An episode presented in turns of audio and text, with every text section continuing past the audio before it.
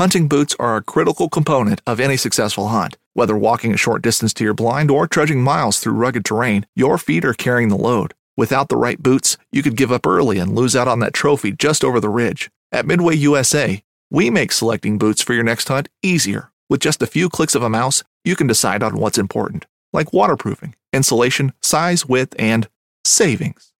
For just about everything for shooting, hunting, and the outdoors, check out midwayusa.com. Fishing like a local isn't just about catching fish. It's about connecting with the environment and the people who call it home. It's about hearing the stories and traditions that have been passed down for generations and sharing unforgettable moments with the people you meet along the way. Fishing like a local is having an experience that stays with you forever.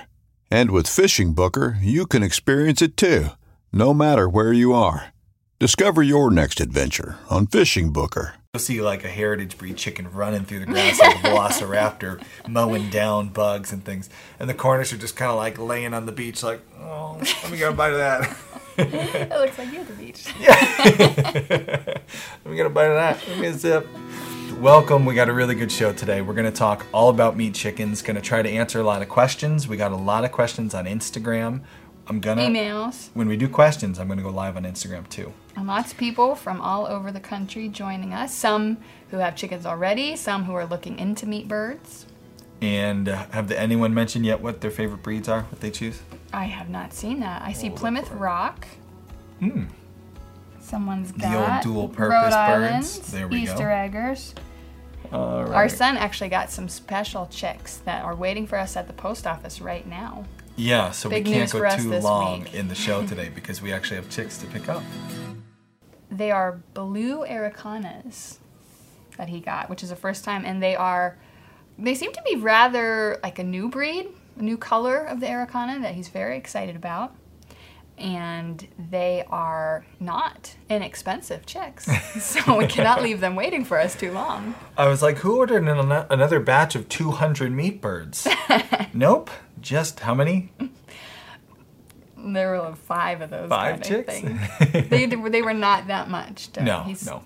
They're they're a special breed, and actually, uh, this is a good thing to do. My son's targeting a niche. He's got a niche product that is rare and hard to find locally, and hopefully that'll work out good for him. Yeah.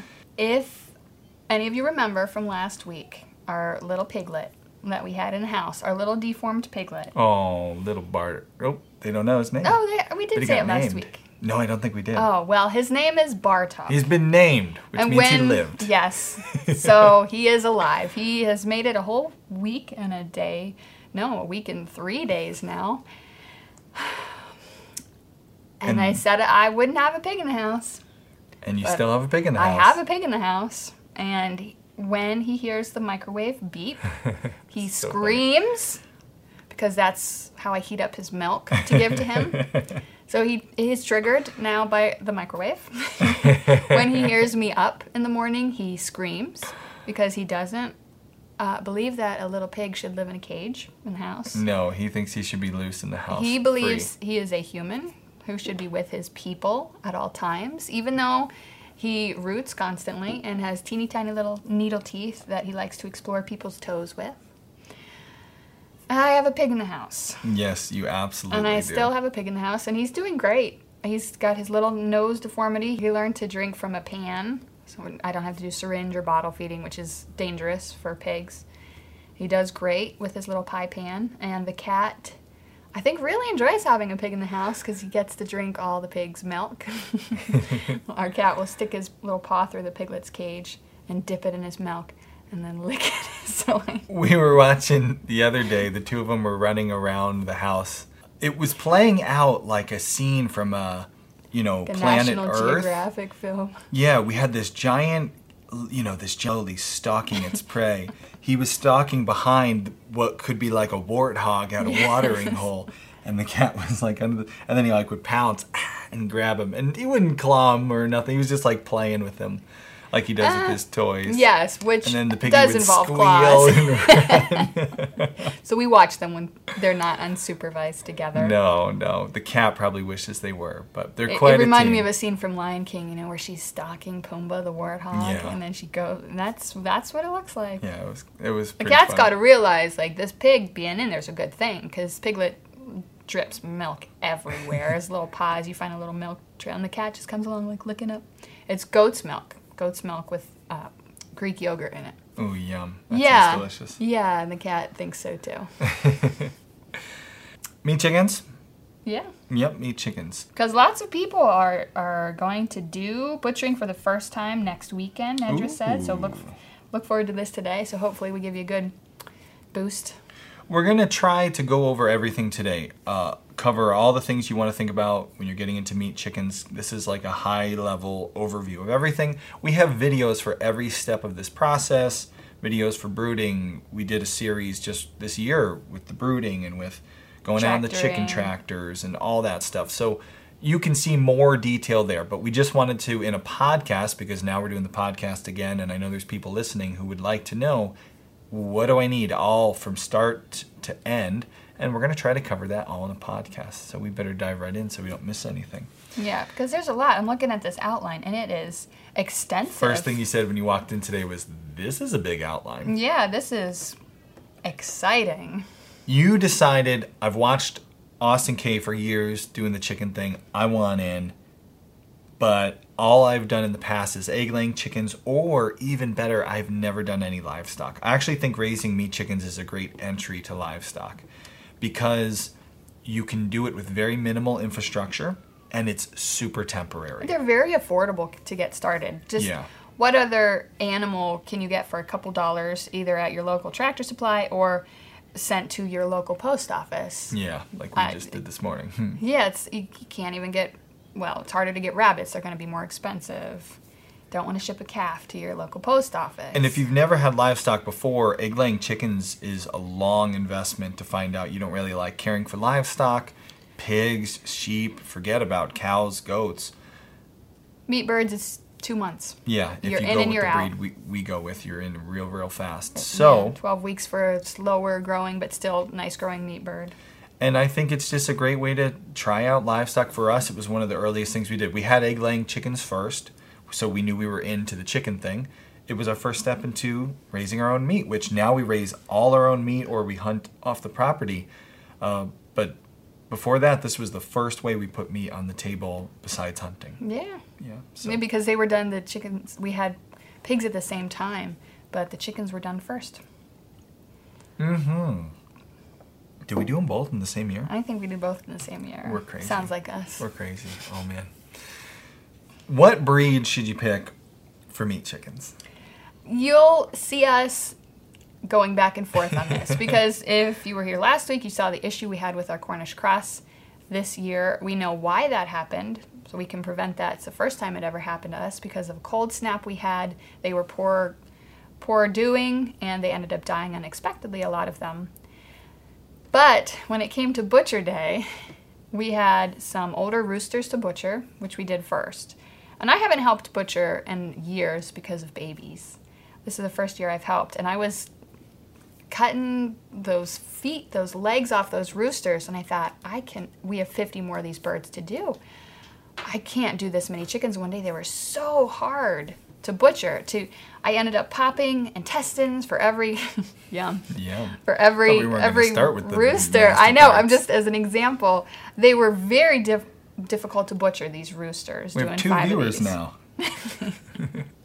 Now by chicken number six, I was switched to the Cornish cross, and cutting through bones, cutting off wings, gutting was so much easier with the Cornish. They're young, so the bones are must be softer bones. Yeah. or absolutely. joints. They were much easier to butcher. They're easier to pluck. If you've ever tried to pluck a year or two old hen or rooster, that's really hard. The Cornish are much easier. They are a more delicate bird to grow. So you're kind of accepting that when you want fast growth, easier to butcher. If you want a chicken that's ready to butcher at eight weeks, you know they're going to be a little bit more delicate as far as raising. Yeah. So this is the give and the take. There, there's no perfect livestock for any situation. Everything has pros and cons, and we always talk about pros and cons. The Cornish cross is a beautiful product on your table. It's a beautiful, very easy product to create on Butcher Day, or I shouldn't say create, but you know to to have on Butcher Day. Uh, when it comes to table fare, Butcher Day, that Cornish cross reigns supreme. Yeah, for feeding a, a family. Now, a heritage breed chicken will be a, a beautiful stock, nice fatty yellow stock that you'll get. But as far as meat, if you want what you're used to getting from the supermarket, which is tender, not chewy and tough, with a, a roasted chicken, a Cornish cross is, is what you'll be the most pleased with. I think if that's what you're looking Yeah, for. yeah.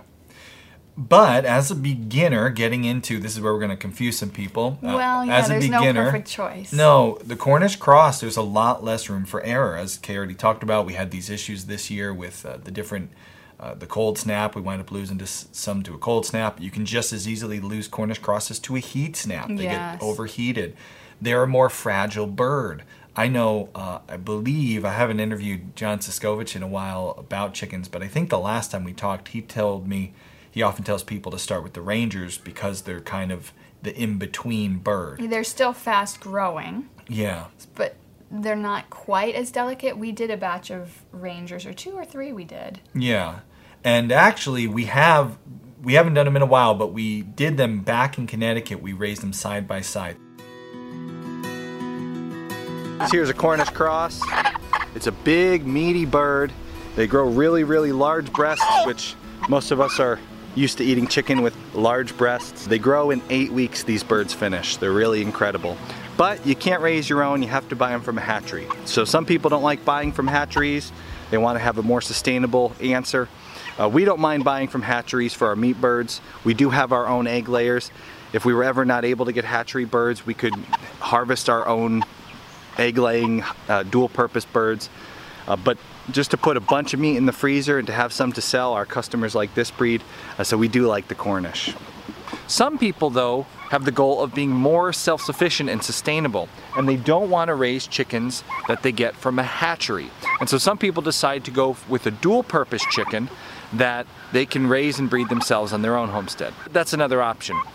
A third option, which you'll see a little bit further behind me, is kind of the hybrid between the commercial and the heritage breed, and that's the Rangers. You'll hear about red Rangers, there's rainbow Rangers, there's all types of Rangers.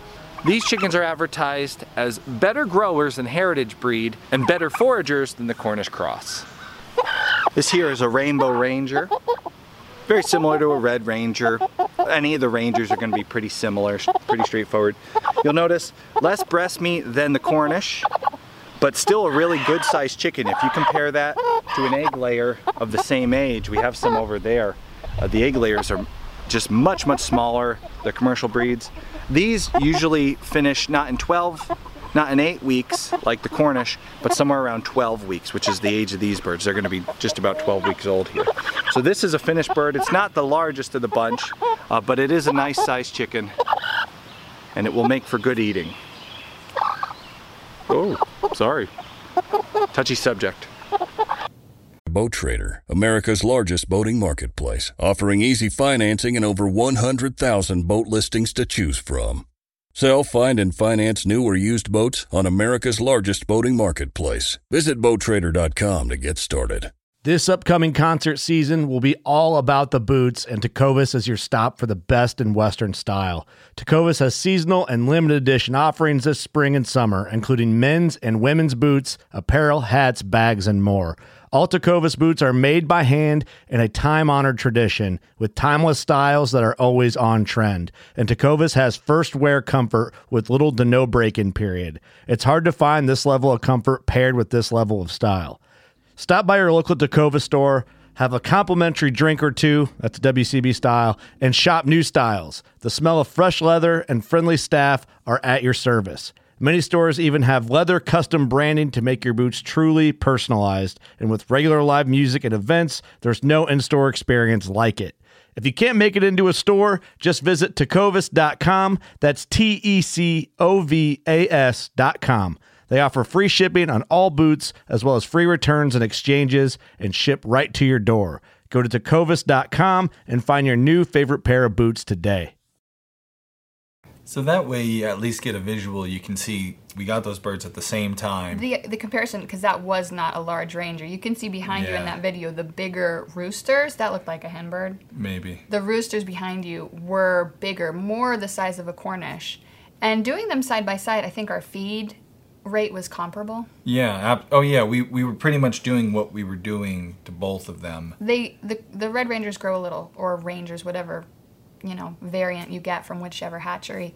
They are, take four weeks longer, but very similar in that they'll park themselves next to a feeder and they'll stay there. The Cornish'll walk. The rangers would walk. They were very similar birds. Yeah. The, the Rangers are loss- a little bit more lively. They don't have quite as much dead weight to them. As far as mortality, it was the same that year for us, rangers versus Yeah. Cornish. Yeah. now, we didn't that year have anything crazy happen. Right. There was no weird freeze or weird heat wave. That that will change your numbers with the Cornish, as yeah, we've learned they are from the year. most susceptible to problems. So, so not as nice table product on the Ranger, but still good. Yeah. Uh, we enjoyed the Rangers that we were able to eat later. We enjoyed the Cornish. The Cornish are the best, in our opinion, table fare when it comes to just getting a big roaster bird. But the Rangers are still nice. They grow quicker than your heritage breeds. And then finally, like Kay talked about at the beginning, when it comes to table fare, your heritage birds, less good quality unless you're looking for chicken pot pie. Yeah, or like some some other more ethnic dishes, right? Yeah. We would have a friend who would raise roosters for the large Spanish population around them. So if that's what you want to do, that makes a delicious chicken and rice or something Yeah. like that. It's like a stew kind of bird. The chicken stock you make from a heritage bird has the difference. It's delicious. Yeah, it doesn't it doesn't compare to the Cornish. The from the heritage is so much richer. Partially because the heritage is going to be older. Yeah. Yeah. it takes a lot longer. So that's something else to consider. You got to care for birds a lot longer. So if you're not sure you're going to do this long term, you just want to give it a shot. Can't go wrong with the Cornish. Don't be afraid of the Cornish. Yeah. There are people who are really, really opposed to them. It's a matter of personal opinion, but we haven't had a lot of issues with them other than this year. Till the last two Or years. last year. The last two years we've had incredibly bad issues. The one was the feed issue, so that was on us. This year was the cold snap. But but if you're just raising 10 and you're very very careful, there may be inside your house when they're brooding. You can brood 10 inside your house, which speaking of which we should get into brooding next. The point is don't be afraid of the Cornish. They're a good Yeah, don't be afraid of them. spot. Um, starting with 10 is a good idea. I think that's what we started with at first. Yeah, when you're trying to pick how many we, we're like, hey, we raised enough chicken to feed our family for the year. Don't do that. Don't do that. That's a really That's not idea. what we did first. Yeah, we didn't. We started with just 10. Because we had never butchered a chicken before. We didn't know what it was going to be like, and we were doing everything by hand, which 10 chickens in one day is enough. yeah, the first time you're butchering chickens, 10's going to take you a long time. So don't get more than 10 if you've never done it before. Plus, caring for them, making mistakes, the less you have, the less problem, the less loss you will face if you do something really wrong. So don't go buying 100 chickens your first time. No. The meat with 10. birds, even a smaller batch, will outgrow their brooding area quickly. Yeah. So be prepared if they are inside more than a because they're eating so much more. They're programmed to eat. Doesn't matter if it's a ranger or a Cornish. That's what they're bred to do, to eat and grow. So they're going to be pooping a lot more. So they're going to be smelling bad quickly. Now, once you get through your first year and then you want to raise enough for your family, maybe some of you have already done a batch of 10 and now you're wondering how many chickens do we raise or how many should you raise to feed your family for the year? This is really, really simple. You just figure out how many meals a week do you like to have chicken for? Uh, how many chickens do you go through? So we. And and maybe that's hard for you to figure out because you're buying chicken breasts from the store. That's how a lot of us buy chicken. We just get a pack of breasts from the store, a pack of thighs from the store. So think in the the way of whole chickens. Come with those two breasts, two thighs, two legs. How how much of that will your family eat every week? So give for those who've never done it. What do we go through in a week? I'll, I'll go through one whole chicken a week because I'll make everything into a, a meal. So thighs and legs I'll make into a meal for everybody. And this is right now when the kids don't eat quite as much as I'm sure they will someday. the, We the don't yet have a house full of teenage teen- boys. no, not yet. So we'll probably go It's through more of that. coming. Yikes. And then I'll Gonna make them raise their own animal for food. you get to eat what you raised. and they leave us. The breast I'll cut off and make a separate meal of that, and then use the carcass for a stock, a soup of some kind. So we go through about one a week. So 50 for the year, but don't order just 50 because again, you can expect to have some problems. Yeah, so 75. Yeah, minimum mortality rate of 10% is what we've talked about in the past, expecting, especially on a larger batch of chickens. So you'd want to order 55. You also will find the more birds you order, the less they cost you, which is how you get into trouble. Yes, there was that year where Austin kept showing up to Tractor Supply for feed, I was addicted. and and they because he was I don't know, like It was our first year, and I was just so you kept seeing excited. Cornish, and you kept buying, you kept bringing home more chicks. Like, stop it! so Tractor Supply will have them. Yeah, yeah, you can pick them up at Tractor Supply or, or order them Your feed online. store. Uh, so we nowadays will order a hundred for our family for the year, with the idea that we'll probably wind up losing some. And honestly, that's a little much for us. I feel like we shouldn't do 100 next year. Well, we've been doing this also because we've been using helpers on Butcher Day, and we like to be able to give our helpers right, some chicken. chicken to go home. So if you figure order 100, we need 50 bare bones. We could go through 60 or m- more in a year. Uh, 10 lost to just mortality. So from 100, we're down to 90. We go through 65 of those. Yeah, then We're if we want to give family members some Yeah. plus help. Give help and family members some. At that point, you know, we have a couple extra chickens in the freezer if, you know, we have a bad spring the following year like we did this year. So that's the best way to figure out how many you should order to feed your family. And then, like Kay said, you can get them at Tractor Supply on chick days. They'll be there. You can pick them up. That's really nice because they've already come through the mail. yeah. They've had their die offs yeah. you're getting healthy chicks that are ready to go home. You're getting more. Uh, there's more assurance that they'll be good, healthy chicks. If you can't, if you want to get heritage breeds, you can get them locally. You can order them through a magazine. There, there are even if if you don't want to work through Tractor Supply, there are other smaller local companies who will get in large shipments of Cornish, and we worked with some of them, and that went really Yeah. well as well. I think you Local feed mill, right? local, yeah, kind of. They were like a this company who ordered in tons of Cornish, and for local farms around would supply them. Yeah, that was really, really cool. And here's an idea for any of you kind of go getter homesteaders out there. If you don't have anybody near you who does order chicks and you want to save a little money, why not find other homesteaders around you? Facebook, you know, Instagram, the feed store, if there is one, and say, hey, I'm going to order some. We used to do this with friends. We'd say, we're already ordering 100. We get them at a discount. Do you want to order a bunch? The more you can order, for one, the, the warmer they stay, so they stay healthier, generally speaking, and you're going to save more and more money each time. So, It's called enabling, and uh, then I know I chick I, pushers. chick pushers. I jumped ahead on the brooding. let's get into brooding. We haven't talked about brooding yet. So brooding. Brooding. That was a smooth transition. Like I said, you can start them in the house, but you will want to get them outside within a week or two outside of your house. outside of the house. If if you have a setup that is warm enough for them, because they do start to smell. they start to smell. So, especially like the Cornish crosses, Oh, they yeah. get real stinky. If you start them in your house, they're to be funky smelling soon. So yeah, you'll be changing them maybe twice a day. Yeah, it's real bad. So, best place to brood outside of your basement or your garage. If you have a barn, a barn's a good option. If you have a little shed, Yeah. Just don't get them in March.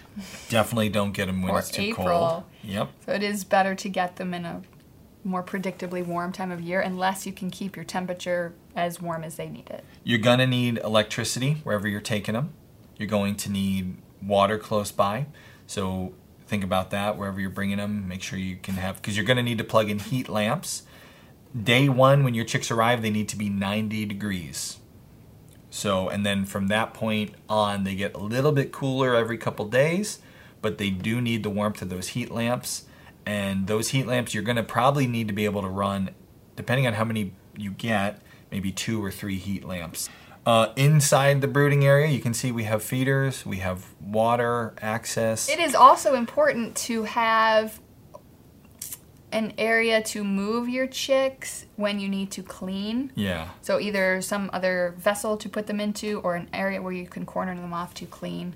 They will require more cleaning than your average. And you notice they're all standing on wood shavings. Yeah. So they're pooping, they're peeing. You're going to want to make sure they have wood shavings under them. Shavings are the best thing you can do. They they sit more than a, a heritage breed, so you want to keep it clean so their feathers stay as clean as you can keep them. Yeah. And as you watch those little video clips, if you're watching along, if you're listening on the podcast, once in a while tune into the live stream because you do miss a few things. We have a lot of visuals. If you're wondering about the different waters we use and the different feeders and the setup changing over time, we have lots of good videos on the YouTube channel just specifically about week number two, week number three. Right. We have Starting a whole with playlist. the bell water, then Yeah. graduating to a nipple water. So we're not going to get into that today, but basically we start with bell waterers, we graduate to nipple waterers, and if you want to know why and drinking how, cups. and then we go to the drinking cups. And if you want to know the details to that, check out the YouTube channel because we got a lot of a lot of stuff to cover. Now, once they are feathered, they can move outside or start going outside more. What are you going to put them in? Are you going to go the chicken tractor route? Are you going to go the chicken coop route? Which one of those is wrong? Which selection is wrong? I wonder. Oh, I should have brought my book. Forgot my book. Um, Chicken coop is wrong, right? definitely never do a chicken Never do coop. it. Eh. I mean, that's how we started. We started with the chicken coop. Right now, my buddy John's going, yeah. We started with the chicken coop. Uh, we would open the door in the morning and they would all come out and go eat their grass and their bugs, whatever they wanted to. They're not fa- fantastic about going back in at night, so we had to teach them a few times Yeah, the to meat get birds. them back in. if you think they've been bred from meat birds for, for generation after generation, So like, sur- there's no survival instinct. yeah, they live inside. They sit at a feeder. They don't have to. They until recently probably never got outside, so they don't have much of a, a nesting or Yeah, homing. homing way about Not them. not like a heritage breed. They also are not highly motivated birds to go forage. They don't really know, hey, I should go and check the grass for They'll bugs. do it. So for people who say they, they won't, they do. They'll walk out of the coop, they'll go and they'll sit and peck at the grass a little bit. But they do love their feet.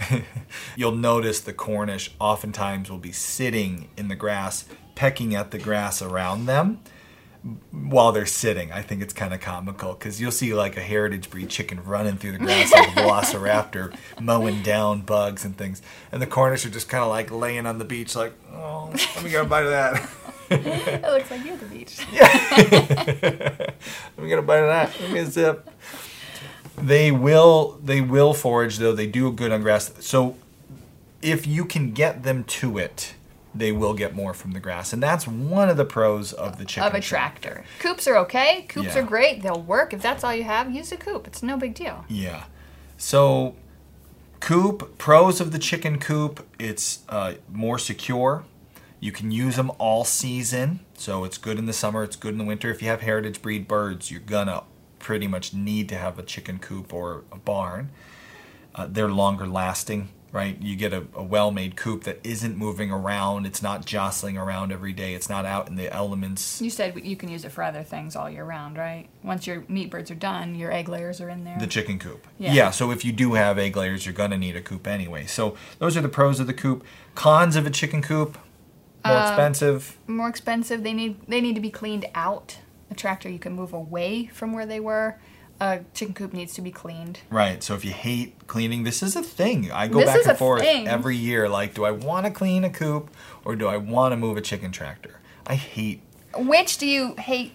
Because they both require work. They're both work, and we'll get to that when we talk about tractors. But what do you hate doing more? This is the this is how you, I make this decision. What do I hate doing more, moving or cleaning? I don't like cleaning, so I move. um, but yeah, that's and then if they are in the coop, your bigger birds are less likely to actually go and be grass-fed birds. So you got to motivate them. You can out. make paddocks for them. You can arrange it, but Yeah, a tractor just- forces them. Here you are. This is the grass. Eat it. Although this year, so funny. I don't know if it was this line or what was wrong with this batch of Cornish. Every day I moved them onto fresh grass and then I moved them off, and I swear they didn't eat any of that grass. They were huge though when They we were- butchered them. yeah, they were really nice looking So birds. this line was Good growing. very good growing. Yeah. Yeah. Uh, chicken Tractor Pros, uh, it's cheaper. If you're going to build a chicken tractor, generally, now it depends on the kind of tractor you're Yeah, building. because it doesn't have to be all season. But yeah, generally speaking, a chicken tractor is going to be less money than a coop, especially if you're buying a made coop. Those are a lot more expensive. Uh, lightweight, movable. So for those of you out there who are like, I don't have any land, we're going to talk about that in a few minutes, but they're movable. You can move them to different places. Or if you're renting a place and you don't want to build a coop that you're never going our our coop from Connecticut's still in Connecticut. Yeah, we left it. All the things we brought with us, but It was nice too. yeah, that it was a nice coop. It was a gift. It was a housewarming gift from your Parents. They bought us this beautiful little chicken coop. It was like our welcome to country life for me. Welcome. welcome back for You'll you. Will never leave. Ah, that's where it all Ah. started. I have them to blame. Yes. uh, they got this beautiful little coop, but it's still in Connecticut 'cause you can't move it. Well, you could, but it was it was a lot. I mean, we were moving a lot as it was. Yeah. Um, chicken tractors, you're going to definitely get some grass feeding going on and then no force cleaning. them. But the cons, they're not all season. No. You can't have your egg layers in a chicken tractor. in No, ours the have tarps snow. to keep rain off them. It's not to block out snow and wind. Yeah, so that's not going to work. And uh, there is, I find, more maintenance on the chicken tractors kind of needed. Think of it, it's a structure you're moving every day, so everything's getting jiggled and jostled. Screws are coming loose. The door will need to be tightened. I literally had a door fall off this year. I had to put a door back on. I got to replace my tarps because Somebody didn't take them off. Now, to be fair, Johnny warns you take your tarps off every year, and I didn't. Now my tarps have holes in them, so they were not cheap tarps either. Wow. I bought good tarps, but they weren't that good. Next time I'm going with metal roofing. Speaking of heavy, and then they are okay, so the chicken tractor is like more daily labor versus the cleaning of the coop, which is maybe once a week. once a week do. or month, but it's a nightmare. So the chicken tractor you have to move every day. So do you want to be every day moving and, and then filling the waters and feeders as you move? Or do you want to Do you want to be outside? There's no right or wrong answer. Often it will decide on what do you prefer to do for your daily versus weekly versus monthly chores, and also where are you in the scheme of things as far as, you know, year long or not. And Guardian Grove mentioned the fertilizer that you you will be doing as you're chicken tractoring. Awesome. Is a good point. So this is an awesome point. Cleaning out the paddock, the, or the coop. Oftentimes that goes into the compost, which eventually gets used. Chicken tractor, it's right there on the pasture, and our pastures are looking nice where we ran the chickens last year. Yeah. Yeah, they look really, really good. So it's choose your breed, choose your method of brooding, choose your tractor or coop. Now, There's so many choices. When you choose tractors, what Which kind of tractor? kind of tractor? And there's only one answer to that. yeah, right. well we like the John Suscovich chicken tractors, and that's not because we haven't tried other ones. It's not because I haven't made my own. Because like Kay says, I like to reinvent the wheel. It's not that I liked the ones he invented because I didn't. What if the wheel? Oh man, do you remember more like a square how many times? or a triangle? I would hit my head Oh, on the one you made how Uh, it's an A-frame, and you will see a lot of A-frame style chicken tractors. I wasn't the first person to ever think of an A-frame to use for chickens, but I was the first one to make one that you bang your head on every the time, because you see that metal bar that came out on the top of those so you go in and then you're backing out and you stand up and every Yeah. time whacked my She head right on the top angry. it was infuriating yeah. So not a great design. The A-frame homesteady chicken tractor. please austin Build one of John's tractors, please, Austin. A-frames are small. They can be um, hard to get in and out of. They're just they're really hard to get into. Not a lot of space to work in, and that's one of the things I don't like about the A-frames, or even like the Salatin style uh, chicken tractors. The more rectangular, like lower. lower ones with the uh, the lids where you lift the whole entire lid off. Uh, the door also came down, which meant chickens would sit on said door and poop all over it. Yeah, so the door got covered in poop. And sometimes when you'd go to close in the chickens, they'd be sitting on the door, so you had to like start to lift it, and they'd slide the lazy like corner. trying to get up because it's dark. boom. Yeah, Not great. Uh, it's all right. It was a good idea. it was okay. The Salatin style, or there's another one, the Peterson style. Those are more rectangular ones.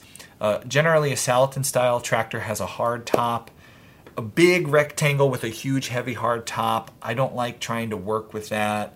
It's hard to keep that thing open without it falling down on you or a chicken. Getting access into the big rectangles I find to be hard. Uh, the Peterson style chicken tractor you may have seen, I've seen it from Farmer Brad's channel. That has a cloth top, I believe, so you can get in and out a little bit easier. Uh, I don't personally, I just, I like the Suscovich style. After years of trying different ideas, uh, there's no perfect design out there. Johnny even says in his book, "Hey, this is a thing for with ideas for you to take and customize."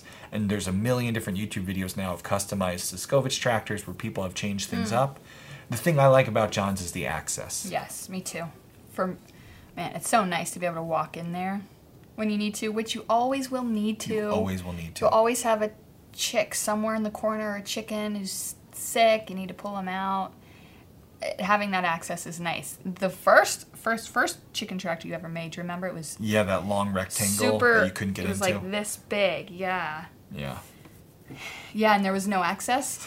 you had to like lift it up and kind of shake the birds down. Because the raccoons could still get into it, of course. Yeah. But the chickens wouldn't go into little coop at night. Yeah, it was really bad. That's all right. I mean, that's how you figure out what you like, right? You gotta Yeah. go through some bad designs first. I built my own two before finally. Every year we have a video that's called like the chicken tractor my wife wants, and it's like not your, not her husband's chicken tractor design. Easy. It's John's. I love your chicken tractors. Mm, you like the ones I made recently? Yeah, Johnny's ones. tractors. if you want to build a Suscovich style tractor, uh, our our ad our sponsor spot. This is not sponsored by Johnny, but you can click the links below. Uh, we are affiliates of Johnny's Chicken Tractors, so we do uh, make a little affiliate sale if you click the links and, and build his chicken tractor. And honestly, that's we're affiliates because we use them because we we really really do enjoy them. Uh, we like using them. We've changed a little bit our system from what Johnny does. I've used some of the mods I saw. I have automatic closing doors, which is kind of a fancy That's thing. Johnny actually gave the idea in his book to do that. He doesn't do it, but he said I would do this if I were only making a few of them. So I did that upgrade. So you can upgrade them and change them however you like.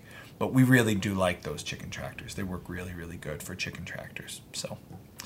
So yeah, click the links below if you want to get some Suscovich chicken tractors. And uh, also, if you're new to this, a lot of the information over the years we've gotten from Johnny's books. He's got the uh, pasture poultry packet that'll help guide you through all these, all the stuff we're saying today. If you forget any of it, it's all in the pasture poultry packet, numbers, temperatures, etc. Yeah, So, that's really helpful yeah. So for having all those numbers when you have these. It's such a different bird than if you're raising heritage or you're used to that. So to have those numbers of what the temp should be, when can they go outside, it's very helpful. I think one of the coolest things about the Suscovich chicken tractor is its origin story. Uh, the reason John made that style of a chicken tractor, it's lightweight and it's movable, and it's actually designed to fit on a trailer that he owned, but a trailer you could buy or rent from Tractor Supply, so you could move it to a property that you didn't own. Which brings us to a question we get asked all the time, or maybe not a question, an objection. Like, I can't raise my own chickens. Must be nice. You guys have the property, but I don't. So I guess I'm out of luck. Yeah, I, we got a comment. I won't read it because it had a naughty word. But the person basically was like, You don't care about poor people because, you know, we don't all have land. And that's why I wanted to play this clip where uh, we interviewed John when he started his farm. He had zero land. How can you raise your own meat birds? How can you raise anything on land if you don't have any and you don't have a lot of money to get started? let's see what John did. I think it's a great solution for so many people. I knew that I wanted to be in this area of the state. Uh, it was a state I grew up in. I can talk Connecticut. So, you know, it's my home state. I knew that I wanted to move out of where I grew up, but still be, you know, pretty local. I went on Google Maps and looked for open fields and open fields with houses near them. I printed up a one pager. One it has to be one eight and a half by eleven, and then a business card of here's my model, here's my requirements, here's how it works for you, here's how it works for me, bullet points. Cool. And that can lead back to a URL on your webpage, which we had from the bike trip, of explaining it more, doing some videos, whatever you want. Once they're hooked, they're hooked. But that one pager is your make or break. And I would do a, very, a variety of things. I, I drove around and knocked on doors. I left those flyers in people's mailboxes. I knocked on doors if there was somebody I thought was home. Uh, I would drive around to where I saw open tracts of land and say, "Hey, I'm a chicken farmer. All my uh, infrastructure can be mobile. Uh, I would like to operate on your grass, you know, your hay fields here let's have a chat.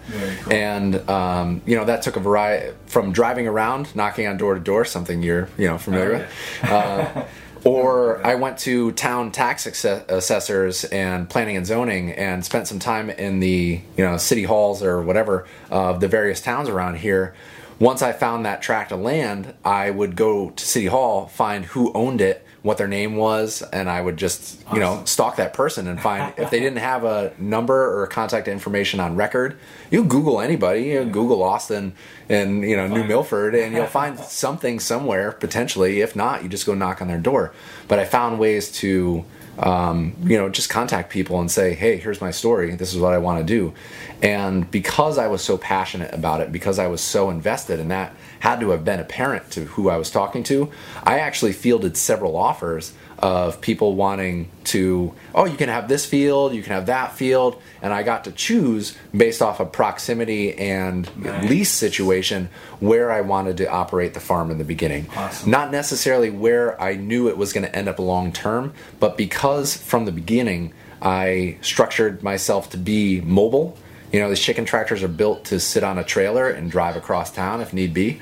Um, I knew that I could get started in one place and if I needed to move to another. But it just came down to beating the pavement, spending long hours, putting some gas money in, blew a couple hoses in my old car, you know. I got good at mechanics that year because that old terrible car just kept breaking, but I think you make it work. I met you, you were at Tractor Supply getting something for your broken car. I remember. That's ex- that's like exactly how I met John. He was at Tractor Supply That's right. trying to fix his car. oh, is that why he was there? I like I like John's story because that shows just motivation. yes. He's he gumption. Yeah. He's like gonna do it. It didn't matter that he lived in an apartment in the middle of town. He was going to do this, and he succeeded at it. He Oh, became th in in that town and surrounding ones the chicken guy at at the farmers market selling beautiful birds. I literally heard rumors about him before I met him. I people were like, "Have you heard about that chicken guy?" and from other farmers, he was kind of looked at as crazy. They would say to me like, "Have you heard about that chicken guy?" Yeah, he's like trying to sell a bunch of organic chickens that he doesn't, you know, on these movable chicken coops. It was like crazy. Who did you hear about him from? Dan. Uh, a farmer like had a farm, family farmer. Yeah, very traditional. Yeah. who actually ended up going the organic um, Yeah. CSA route later, anyways. Yeah. Because let's face it, that's Can make That's- a living easier. yes, uh, easier. how but- our sm- small scale agriculture, how it's it's blossoming today. If you want to see that whole clip, if you want to see the whole video that I did with Johnny, it's in the Pioneer Library. So if you want to become a Homesteady Pioneer, it's a one hour long interview with Johnny. Link below. Uh, we have a couple interviews with Johnny in the Pioneer Library. Really, really helpful. Midway USA brand product designers have one straightforward goal develop high quality, technically sound products and deliver them to customers at reasonable prices. If you are immersed in the shooting sports industry and pay close attention to every single detail, you know our products are built right and stand up to everyday use. Who has shooting mats and range bag systems to hunting clothing and just about everything for the outdoors? Log on and shop 24 7 with super fast shipping. MidwayUSA.com. At Midway USA, we know the AR 15 is one of the most popular rifles in modern American history. Known for its modularity and widespread use, it's often considered essential to any gun collection. The essential things you need to run an AR 15 are usually always in stock during shortages, things like magazines and 5.56 ammo. Whether you're looking to buy a new AR 15 or buy parts for your modern sporting rifle, log on and for just about everything for the outdoors, shop midwayusa.com. Now, Anyway, if I'm right, John butchered his own chickens, in the beginning, yes. and so did we. yes. So, butchering chickens. Now, you don't have to do this. We got a couple questions from people like, or comments even, you know, I, I don't know if I could actually bring myself to do this. You don't have to. And I thought this person's question was interesting. If I can't butcher it myself, does that mean I shouldn't be eating chicken? I feel like that's a personal question. For me, I don't feel like I have to kill something in order to eat it. My chickens, I take care of every day. Austin actually ends up killing them. I don't kill them. But you know, I still eat them. I feel like it's, if you're going to be a meat eater, I feel like it's not a bad one time experience to, uh, you know, make sure that so, that you understand the amount of work involved. in in the butchering because I feel like you can be there for the raising of them and still Okay, so- understand yeah. the work and the care that goes into them and still have I don't think you have to actually be the hands-on person killing them. I, I definitely don't think you have to. I, I feel like everyone should butcher one chicken because it would change their. I feel like every meat eater should butcher one chicken and it would change their. It would change a lot. I know it did for me because I didn't grow up doing this. Just do one. Like, I made my mom do it one time. I, I don't think she did it. I, but she didn't. She no, didn't she do wasn't it. able to do it. So. But that doesn't don't make you like less. like, uh, don't feel yeah. like you have to listen to Austin. You don't have to listen to feel me. Like no, I'm One the not gonna I get love meat that birds. she's on this show is like we don't always agree about stuff, and I I think you should do one. I don't think you have to. You I, definitely don't have to. There are, uh, in our area, local local farmers who have pluckers and scalders and who will process your birds. That's what my parents did while I lived here. They never butchered their own because my mom did it growing up and she hated it, but they liked the product. She Right. hated the smell of feathers and burning Yeah. and butchering. So she took them to a local place who would butcher her birds. I think that's totally fine. So if you want to do meat birds, you don't want to butcher them your first year or second or ever. or ever, Yeah. you know, get your ducks in a row, and chickens in a row before you get them, so you know where you can take them to have them butchered, and do it. Or you are determined to butcher them gonna do this. yourselves. And that's where we decided uh, we were going to raise our own and butcher our own. In the beginning, it was to save money. We thought, oh, we can save some doing it ourselves. And in the long run, you can. You don't need a fancy, fancy setup. Uh, basically, you have to go through the process that you're about to see. We're going to share an Instagram story from our butcher day. This shows our current process. Then we're going to share with you. We're going to go back in time, and you're going to love to see where we started with this. So let's see the Instagram story, the process of our last killing day, our last butcher day, but then we'll go back in time and see how simple it can be.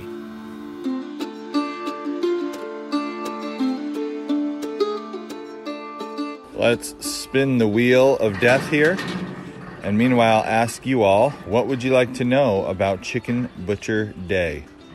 And maybe I'll spin with some Jeopardy music. Do, do, do. Fill in this box and we will answer your questions today while we butcher chickens. The first step of the day is to fill up our scalding tank. Our scalding tank was made by my father in law. He's a fabricator and he did an awesome job. And uh, it is set to the right temperature and it'll keep the water at the right temperature. We're filling the scalding tank with hot water. That gives us a jump start on the day. So uh, once that water is up to the right temperature, we'll be ready to start scalding. And then we can work down the line. While I'm waiting for that to fill, I can take the gator and drive up to the chicken tractors and I can get my first batch of chickens. And then I put the crates on the uh, horses, and that way the gator is empty to run up and get more of them. And then the whole process begins. All right, the first step here is the kill. We have the chicken in the killing cone. We're gonna just put a good sharp knife to its neck. We're gonna cut its neck and let it bleed out. One good cut like that. The killing cone will hold the chicken secure, keeping the meat from being damaged. Uh, chickens have a tendency to run around like a chicken with its head cut off during the dying process. Uh, so that can damage the meat and just cause a little bit of chaos on a butcher day. So this just keeps things controlled and it allows me to go on to the next bird uh, while I'm waiting for this one to bleed out. With this killing cone uh, stand here, I can do a bunch of birds at once, start a batch, and then continue down the line. Let's go on to the next step. Now what I do is I just take some water and I uh, brush and I scrub the chicken off because I want to make sure that in our scalder we have as little nasty chicken poo and dirt as possible. Uh, so this is like pre-cleaning before it goes into the scalder. Just a couple scrapes with a stiff brush gets a lot of the poop off of the chicken. And then we come up here and we actually put the chicken in the stirrups of the scalder. And when we scald, we like to scald three birds at a time. So now I'm going to add three or two more birds to this, and then we'll move on to the next step, which is scalding. All right, now we're going to scald these birds. This scalder keeps the water at a uh, steady 145 to 150 degrees. Uh, it has an automatic, like a thermostat in it, will turn it on and off the burner, keep the water at that temperature. And what I'm checking for, I dunk the birds and I agitate their feathers, ruffle the feathers so that we get the hot water all over the skin. And then each time I'm pulling on the, the wing feathers, they're the hardest to come out. When the wing feathers start coming out nice and easily, like this, I know that I have a pretty good scald. And at that point, we can take them on to the next step, which is the plucker. This next step is the most like huge change from when we used to do this at a small scale back at our homestead in Connecticut. The automatic plucker. This thing is literally life changing as a homesteader. Uh, the way you can so quickly take your birds and watch it how quickly these feathers are removed. I find doing three at once is a good number. You can even do four, but sometimes with four you'll get like a broken leg. So three is just enough where they kind of bounce each other around. You get all the feathers taken off. Now it is time to eviscerate the chicken. I'm not going to do a super detailed version of this. If you want to see that, go look at our YouTube video. But basically here at the evisceration station, we're pulling all the guts out of the chicken. Uh, we're making sure as we pull the guts out, we're trying not to pop anything. we don't want the chicken to uh, get poop everywhere. We're gonna reach in and pull all that stuff out. I like using a pair of shears too. I can use shears to cut the head right off real easy. Kind of speeds up the process. Reach in and pull everything out. And then we're gonna cut the legs off, cut the wings off, and the chicken will be ready for packaging, which we will show in the next step. Three things we like to take out of the inside to save. We love eating chicken hearts, they're delicious. We love eating chicken gizzards, they're delicious. We personally are not huge fans of chicken liver, but we save them for animal food and other things. Packaging. My daughter is our packaging specialist. She does all the packaging for all our butcher days, no matter what the animal. And this is her method for packaging our chickens. We put them in shrink wrap bags, poultry shrink wrap bags. And we actually just timed this whole entire process because we're going to talk about it at our next podcast. And we wanted to know how long each step takes. And my daughter gets her packaging done in about a minute and a half. So, pretty impressive stuff. And there is a perfectly packaged, shrink wrapped chicken.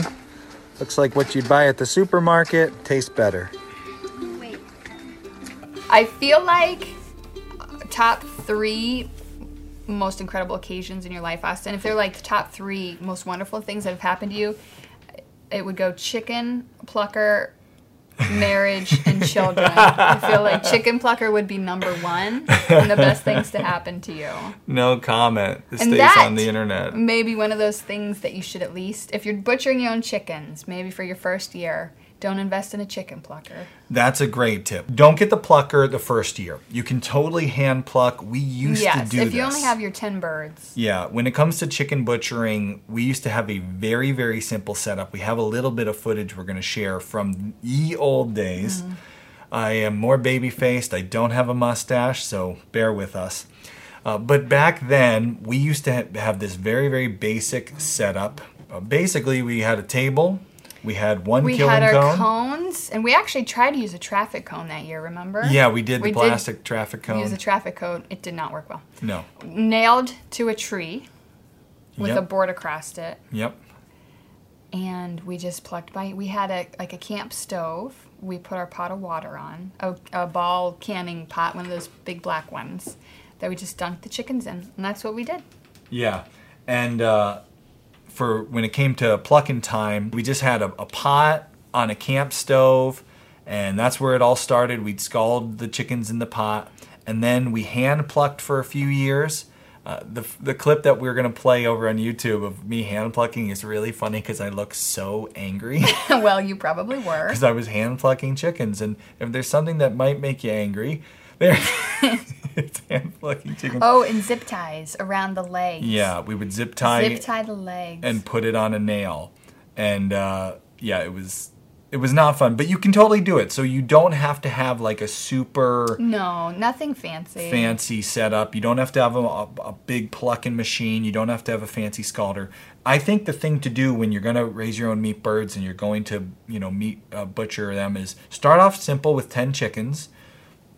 Do it hand pluck, get that experience, get that cuz you won't really appreciate how life-changing a, a plucking machine is until you've spent a couple years hand plucking. it also birds. helps you get a feel for uh, when to pluck. Okay, that was too much hot water on a smaller scale with smaller equipment before you invest because maybe you hate doing it yourself and you'd rather take them and get someone to do them for you. Yeah. Then don't invest in the equi- equipment before you know that. If you don't like the smell of burning feathers, that's not going to change. So, not that most people like the smell, but if you can't stand the smell of burning feathers, that's not going to change. So, yeah, get the experience on 10 birds, start small. Uh, you saw in our Instagram story, we upgraded, you're watching on YouTube now. After we got tired of hand plucking, Oh, yeah. we got a piece of equipment called the Power Plucker. And if you're watching this on Instagram, go check out the YouTube channel later. It's basically a drill bit with rubber fingers that you run and with you, a drill. you work the chicken like you would a, a piece of wood on like a belt sander or something. so it's like the bigger pluckers, those fingers, those rubber fingers, but on a drill bit. So you hold the bird, somebody else runs the drill. It the power gets plucker the job done. It's very affordable. Yeah. It's super affordable and you get a better quality pluck on your chicken. It doesn't speed the process up much. no.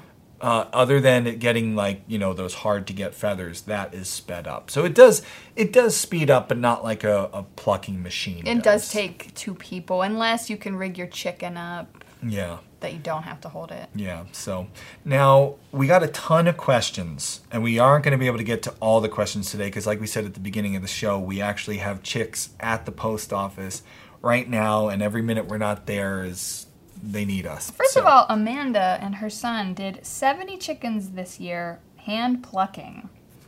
He says she said they'll be investing in a chicken plucker this year. Good, because 70 by hand is your hands were probably killing you. My son and I did the gutting this year, and our daughter does the packaging. So all day they work with us and do a phenomenal job. They do fantastic. Yeah, you saw them in our Instagram story. They are all stars of the process. Me and them alone did last year 30 birds. Yeah, in a day. and all of us this year with the current setup we Did did 50? 55 Yeah, ish 60. and we, it didn't take all day No, it was great. yeah we could have taken care of more I it's nice to get your crew. So do you have your family? Do you have kids, relatives who would do maybe grow their own batch of Cornish and then come to your house and butcher them together? That's always a nice option. yeah definitely Have your crew so it can go a little faster. I like doing the gutting. Austin does the killing and he leaves them in the cone. till they stop moving. Yeah, that was a good can- question we were asked. How long do you leave them in the cone? Uh, basically, the reason we use a lot of people like to just chop the chicken's head clean off, clink, know that it's over with. We prefer to put them in the killing cone, do a slit, and let them bleed out thoroughly that way. Our setup allows for eight birds, so in the time it takes to do eight, you get back to the first bird. It's had plenty of time to bleed out thoroughly, uh, lose all consciousness, and basically you're it's dead. looking. Yeah, well, It's not just lost. It's like dead. It's not just unconscious. they're dead. I'm not dead yet. no, they're dead. the They're going through the placard. We just lost oh, consciousness. oh, you joke, but we've had those duck zombie duck. That mm-hmm. was another story for yeah, ducks are different. Ducks are harder to make sure they're dead. But chickens, basically, you leave them in the cone. They'll go through a, a shake as they die. Their body starts to convulse a little bit, and you're watching for those last bit of shakes. Yeah, those death. And then spasms. we call them the death throes. And when they those stop, at that point the animal goes still, and at that point Yeah, you it's limp. You know it's dead. So we leave them in there uh, until that point. Uh, so that was a good question. And then on to scalding. Somebody asked, what temperature do we scald at? Our scalder has a thermostat. This was a really fancy thing her dad built for us. This was awesome. He built a custom made scalder. But you First can, year for us. yeah. Well, last year was first year, using in, it. in a decade. Again, you're seeing what has we've built up in a decade of doing this. We did not start with this fancy equipment. Like you saw, we started with a pot on a camp and stove probably a candy thermometer. and a candy thermometer. But now we have a, a thermostat run scalder and it keeps the temperature 45 to 50 degrees. Uh, hun- sorry, 45? 145 to 150 degrees. And that's kind of the sweet spot for scalding. Uh, once you get a, you will learn really, really early on your, your plucking and butchering days. A good scald is everything for plucking. If you don't have a good scald, your plucking is going to be a lot harder. It's going to take more time. So make sure you get the right temperature. And when you're scalding, you saw us, we dip it and then bring it up, dip it and bring it up. We're agitating the feathers. The reason we dip it and bring it up is you're not cooking the bird. You don't want it in that hot water too long. You're just dipping it and bringing it up. We got asked on Instagram about temperature for ducks. Ducks are a whole nother thing. Ducks This- are so different. We cannot even and talk it's about. Yeah, for one, I don't remember. Otherwise, I would answer you your question just to be nice. But wax was important with ducks. Ducks are a different game, whole different thing. So So maybe someone in the comments could recommend or uh, go to what was that one you followed? The Duck Channel. Does um Hank Shaw covers. Hank Shaw Yeah, Hank Shaw covers uh, plucking ducks. and uh, Farmer Brad asked about putting a rubber bungee cord over the killing cone to keep the floppers from flying out. Great. It's a good idea. Actually, what Austin had to do this year because we had seven and eight pound birds was kind of retrofit. He cut off some of the killing cone so I- the chicken could go down yeah. into it better. But the yeah, the bungee cord's a great idea. Once you bleed out the bird, what do we do with it? A lot of people want to know. The thing we have, it catches all that blood, and uh, you can dump Mm-hmm. that into your compost pile. Uh, blood meal is something that is uh, in a lot of um, It's a it's like a big bathtub of blood. It's yeah. gross. So for us, it just goes back to the soil. That's what we do with There that. are, if you watch the the video of what we did this year, there are some things that, like, we have a laundry basket that the feathers from the plucker fall into a broken laundry basket. A lot of our like broken containers get recycled into Chicken Butcher Yes, Day. yeah. So you don't need fancy stuff. No, we still have on the line. I mean, we have nice fancy stuff that we've been able to get over the years. Some but things that are really important, don't skimp on, are sharp knives. Chicken feathers, Oh, you'll be shocked at how hard it is to cut through them. So, if you watch when Austin cuts them, he kind of folds the feathers back down so he's right against the skin and not cutting through feathers. Right, and that'll dull your knife quick. Great tip there. We like I like to use Victor, Victorinox, Victorinox, Victorinox. Uh, their knives, multiple butchers I've worked with have suggested them. They're not too expensive. They're not the cheapest knife out there, but they're not expensive. They keep a good edge. They're easy to maintain. And if you're on my email list, when I see them go on sale, because I all the time am buying their knives for butchering, from everything from a chicken to a cow. Um, if you're on my email list, if I see them on sale on Amazon, I send a link out. So you can get them through Amazon if you use amsteady.com. That helps our show. Uh, but I'll send a link if they're on sale. A lot of times on uh, the sale days on Amazon, they, they go real, real cheap. Shears are really nice for legs. Somebody asked if we keep the birds whole or if we will parts them. There have been years where we've done a lot of partsing, so we'll get a lot of chicken breasts from it, chicken thighs, and legs I'll put in a package. This year I did them whole because I like I like that. I like using the whole bird, making stock at the same time that I'm making breasts. I do what we do is to take out the wings. I take off the wings on most of the birds. This is a pro tip. uh, this is, I think, the tip of the show. For those of you who've done this for years and you're just watching for purely entertainment purposes, uh, I'm very sorry. uh, but this is a pro tip. I love this tip. Yeah. I love when you do that. Read like. So what I was saying was, I wanted them to really pay I attention. the one thing I'll take off of the chicken is the wings. I'll take those off every time because if I'm making a whole bird, the wings are something that kind of get wasted most of the time. If I'm making a roasted bird, the wings get tough. Maybe you like that. I don't. I'll wing everything, and unless they're birds I'm giving away, I'll keep some whole. But for our family, I'll wing everything and put them in Ziploc bags and freeze them. We love wing night It's at a our perfect house, size for us. Pull out a couple of Ziplocs. That's a wing night for us. and And the wings don't get wasted. Yeah. So I and this year I even I cut the wings up. I got rid of the tips. I use that for animal food, and I have these great little bags of wings in the Yeah. freezer. And our roaster birds look real goofy. They look Well, like- yeah, because nothing has wings. because they just a big, big like chest and legs and nothing, and then we keep the neck on, so you get that long neck. So they look like a chicken snake or something. Nightmares tonight, chicken snake. Sit on that one. Worse, he forgot one bird. We oh, started to clean. Oh, man. We emptied out the scalder. Our we thumbnail were on YouTube. Our thumbnail on YouTube. Look at that thumbnail and listen to Kay's story. So we were we were cleaning. We're done. There was no more water in the scalder, and he was I don't know going to clean out the cones. the killing cones. I he was it. realized he left one chicken in the cones, so he had one chicken left to do. and I was not going to pluck it. So we no, we he just skinned it. Yeah. And that our daughter kept calling your uh, what did you call it? My shame. Your shame. Is that what it was? Because a, a skinned chicken, awful looking, Yeah, and one of those sealed thing. bags. Ooh, Yeah, no, it's not not pretty. So not pretty. That's the thing.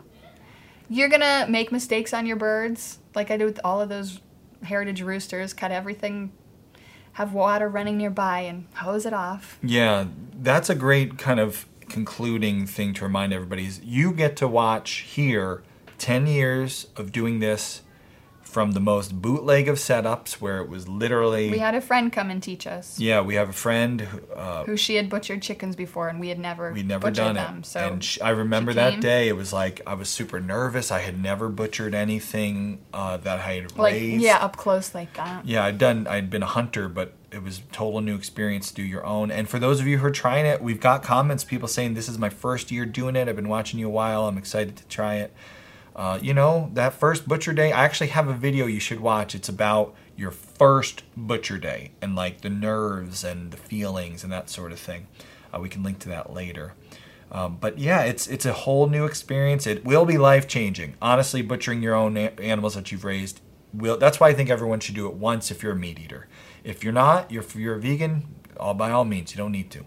but if you eat meat, I feel like it will change your life. You'll have a huge respect. You will waste less. You will want better for the animal. Um, yeah, it's a really really good experience to to grow your own meat to butcher your own meat, to to start it in the field and finish it on the Mm. well, table yeah, for to your start family. start pack, you know, unpacking that box and those little checks. That is the one nice thing about Cornish is they've got a lifespan. So you They're know, ticking time bomb. eight weeks we have to butcher these birds. There's no, they they can live longer. So there have been ones who've been known to lay eggs, live a couple years, but for the most part they are a, a bird that needs to be butchered. They can't get too attached. People were asking about pluckers. If you're ready to invest. Uh, yeah, my thought on the plucker. I don't want to diss anything we haven't tried, but what I will say is quality. Uh, this is a machine that you're gonna get. You're gonna ask a lot from, and it's one of those things where we decided personally to go with, you know, the quality. Yeah, you're gonna and it, look at the work it goes through. Yeah. Those are eight pound birds before they're gutted. Yeah, there's a tossing lot three of those around. there. There's a lot of and, and- motion. and, s- power. So you know, do your research, look at reviews, make sure what you're what you're getting is actually going to be good, good quality. Because because if you do make that investment, it can be a big investment. And, oh, uh, it'll save you so much time. it, it's it. You heard me on the an Instagram clip that I shared. Like it He literally. It has made me look forward to Chicken Butcher Day instead of like, oh no, it's Chicken Butcher Day. Now it's like, yay! Okay, other side, right? We're talking about plucking things. Wendy, I have to answer Wendy's question because she's been very patient. Yes. Talking about rabbits. And I know other people said it's harder for them to butcher rabbits, but you don't have to pluck a rabbit. I found the butchering process of rabbits much easier. Even the killing part was. I'm not best friends with rabbits. They're kind of jerks most of the time. You know, these aren't pet rabbits. They're like, and we do have a friend with a pet rabbit who's like litter box trained and Yes, everything. that's so that's different. a different thing. But these were farm rabbits who you would grab them and they'd kick you and scratch you. Oh yeah, they open you up. Yeah, and you don't need to pluck a rabbit, which is why a lot of people do like raising rabbits. Now, we were asked on uh, Instagram. Lance Steele wanted to know: Do we find it easier to butcher a bat of, butcher a batch of meat chickens or process one large animal? So, in all our years, we've butchered all, all the meat now that we we butcher ourselves: rabbits, chickens, Chickens. large animals, large you know like you know sheep, cow. pigs, cows. Um, Goats. I think for us, with rabbits, we didn't like it. Some people like with rabbits where it's just grab your dinner for the night, like grab one rabbit, boom, and take we care talked of it. about to Monique who like that's what she wants to do. She just wants to get her chicken for the week and butcher it. That's Yeah. what she wants to do. Yeah, so if that's you, that's good. We like to do on Chicken Butcher Day the big batch. We because like to we do can. We've got storage for it. We freeze them all. We were asked about our storage. We have deep freezers. Chest freezers. and they are we have one it's I, we call it the coffin Austin calls it the could- coffin. i call it the coffin because it could fit lots of dead things or one long dead human-sized thing. So if I go missing, no. you know where to look for me. it would be the worst place to hide anyways. Hide me under that cowhide. in the coffin you will find l- literally hundreds of whole chickens. Uh, somebody asked do we freeze them whole or do we parts them generally we keep them whole if there's something wrong with a bird we'll take the time to parts it and cut out what's wrong um, but we liked one big chicken butcher day one big chicken butcher day versus a whole large Animal. animal It's such a different thing. Uh, emotionally, it's harder to kill the large animal. yes yeah Even the sheep, I feel like it just Yeah, it's more work. The chicken, I think of all your butcher days, chicken butcher day. This is why we really suggest if you're thinking about doing your own meat, thinking about starting to raise, getting to the point where we are now, years later, where we don't buy meat. We are able, we're very, very fortunate to be in a place in life. We've worked hard to get here where we can raise or hunt all our own meat. We don't need to buy any of it if you're gonna start down this path, this is where we started. We started with 10 Cornish crosses out of a little busted, broken down chicken coop in Connecticut. I had a friend show us the ways. And us the ways. we had, I still have the photo from that first meal. I have a big old beer and a big roasted chicken with some greens that we grew, and it felt so good. You will feel so proud having Yeah. raised processed, pasture to plate, something for your family. So listen, you have to apologize to Guardian Grove Uh oh. Because they started with rabbits because of us, Uh oh. and they took that and ran with it hard. They said, And there's a lot of and them. there's a lot of them. That's rabbits. you saw what happened here. You were thoroughly warned well, unless they started just after we did. just after. They're they Rabbits are a different thing. rabbits I are a different like thing. yes, and rabbit tractoring is very different than chicken tractoring. So We could do a whole entire podcast on rabbits now. Yeah. And we can invite Guardian Grove on. We too. what made us decide between rabbits and chickens because rabbits are easier to butcher, the butcher days are shorter, is just taste. We prefer the taste of chicken over rabbit. When you have to coo- just cook with salt, which is what where we're at with our youngest right now and his allergies, the chicken ends up tasting better to me than just a rabbit. Yeah. Yep. So uh, chicken won and rabbits. Or Literally. actually not, because no, you're right. No, we did butcher them all. We butchered 'em all. That's how it ended. and that's how we'll end this episode. Thank So- you for the super chat. I think that's what that Oh. Yes, that's what that is. Keep up the good work. I'm a YouTuber and we'll be starting our homestead. Love y'all dynamic. Mr. Capable. Looks like a pit bull. Yeah, I think pit so. Thank you for that super chat. Thank you. We Thank really you. appreciate it.